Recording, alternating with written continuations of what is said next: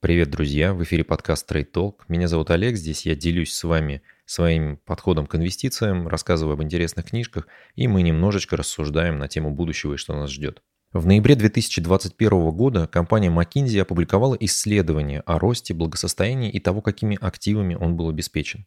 Материал мне показался любопытным, поэтому сделал для вас перевод краткого содержания исследования с сайта. Сам заголовок «Стремительный рост сводного баланса по всему миру насколько эффективно мы используем наши активы, уже наводит на мысли, что вопросы будут разбираться достаточно интересные. Выводы же могут оказаться вообще неожиданными. Если вы хотите получить русскую версию репорта, вы можете перейти на мой сайт, ссылочка будет в описании, и подписаться на информационный бюллетень Trade Talk. В первом же приветственном письме будет доступна ссылка для скачивания.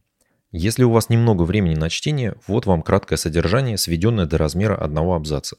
Чистая стоимость активов утроилась с 2000 года – но это увеличение в основном отражает рост стоимости реальных активов, особенно недвижимости, а не инвестиций в производственные активы, которые являются движущей силой экономики. Период последних 20 лет выбран здесь не случайно. Во-первых, потому что мир слишком стремительно меняется, и выводы из далекого прошлого ну никак не помогут нам сегодня или в будущем.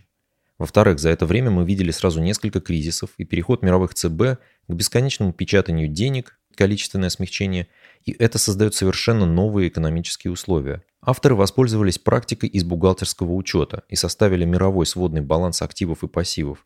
Это позволяет оценить мировую экономику немного в ином ключе. Первый же вывод оказался очевидным. В 10 странах, на которые приходится около 60% мирового ВВП, Австралии, Канаде, Китае, Франции, Германии, Японии, Мексике, Швеции, Великобритании и США, традиционная связь между ростом чистой стоимости активов и ростом ВВП больше не работает. Казалось, политика низких ставок должна приводить к росту инвестиций и росту экономики.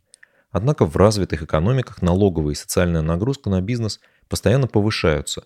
В результате низкие ставки на капитал лишь компенсировали эти потери эффективности. Недвижимость в сводном балансе составила две трети объема чистой стоимости общемировых материальных активов. То есть капитал оказалось попросту некуда вкладывать в части развития бизнеса, и он начал последовательно перетекать в рынок недвижимости. Активы, которые были отнесены к интеллектуальной собственности, НИОКРы и ПО, а, на текущий момент показывают среднюю доходность в 24% в год. Однако составляют лишь 4% от общей стоимости чистых активов в составленном балансе. Авторы делают вывод, что из-за своего размера они не могут являться средством накопления. В этот момент перед глазами возникает скромная улыбка Билла Гейтса. При рассуждениях о перспективных инвестициях здесь есть несколько выводов. Первый довольно очевидный. Во всем мире люди любят инвестировать в бетон. И тут можно вспомнить заезженную мной цитату из книги «Манифест инвестора» Уильяма Бернштейна. Реальные цены на США практически не выросли с 1890 по 1990 год, тогда как в Норвегии рост цен, который наблюдался после 1819 года, составлял всего 1,3% в год.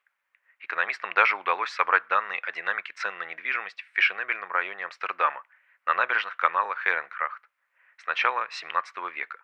Они показывают, что реальные цены с учетом инфляции не повышались на протяжении почти 400 лет, а ведь речь идет об одном из самых престижных районов в мире. Исходя из этого, авторы делают вывод, что недвижимость не является источником приумножения богатства, что весьма спорно, и мы с вами рассуждали об этом в одном из октябрьских выпусков email-рассылки.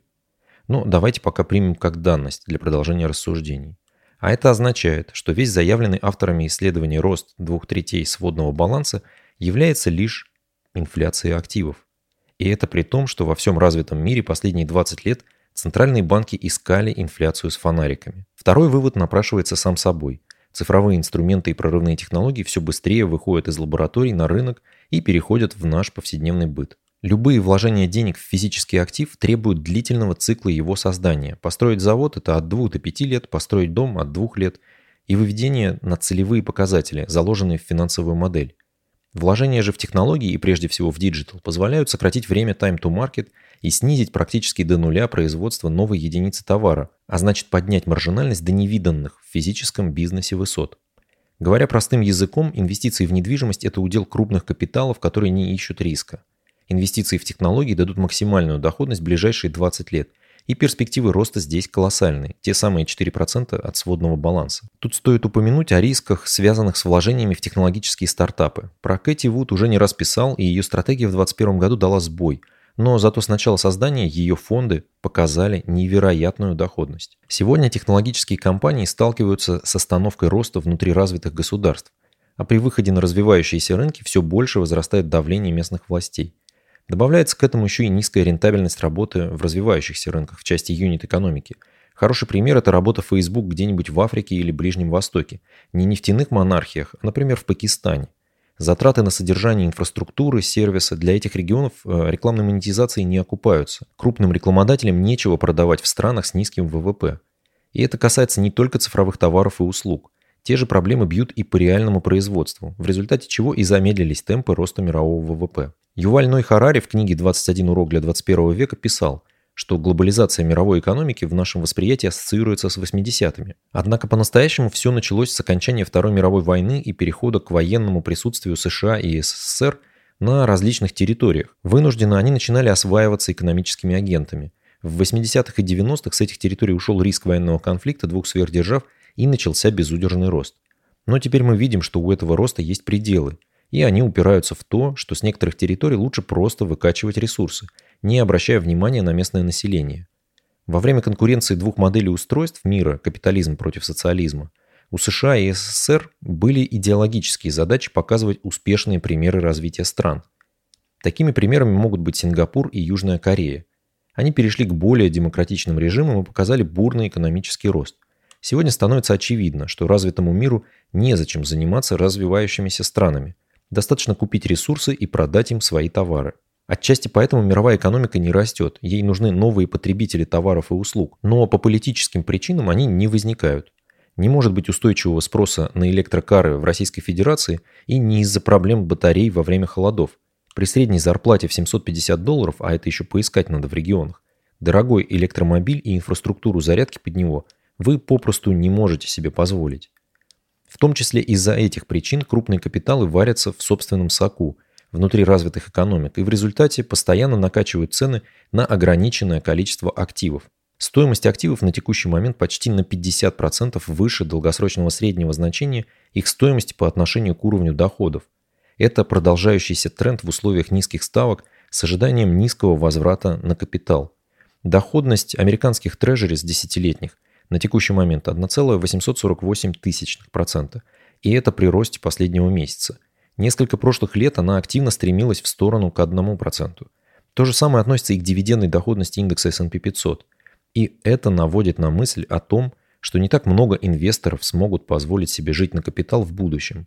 И все больше риска придется принимать на себя как компаниям, так и простым людям. Друзья, спасибо, что оставались со мной. Ставьте лайки, оставляйте комментарии. Не забывайте подписываться на канал и на email рассылку. Так вы будете всегда в курсе моих новых публикаций. Напомню, что вы можете поддержать канал сразу несколькими способами. Во-первых, это лайк и подписка на YouTube, подписка на телеграм-канал и email рассылку. Все ссылки вы найдете на странице из описания к видео. В email рассылке для новых подписчиков приходят приветственные письма. Одно из них как раз и будет с переводом исследования от McKinsey.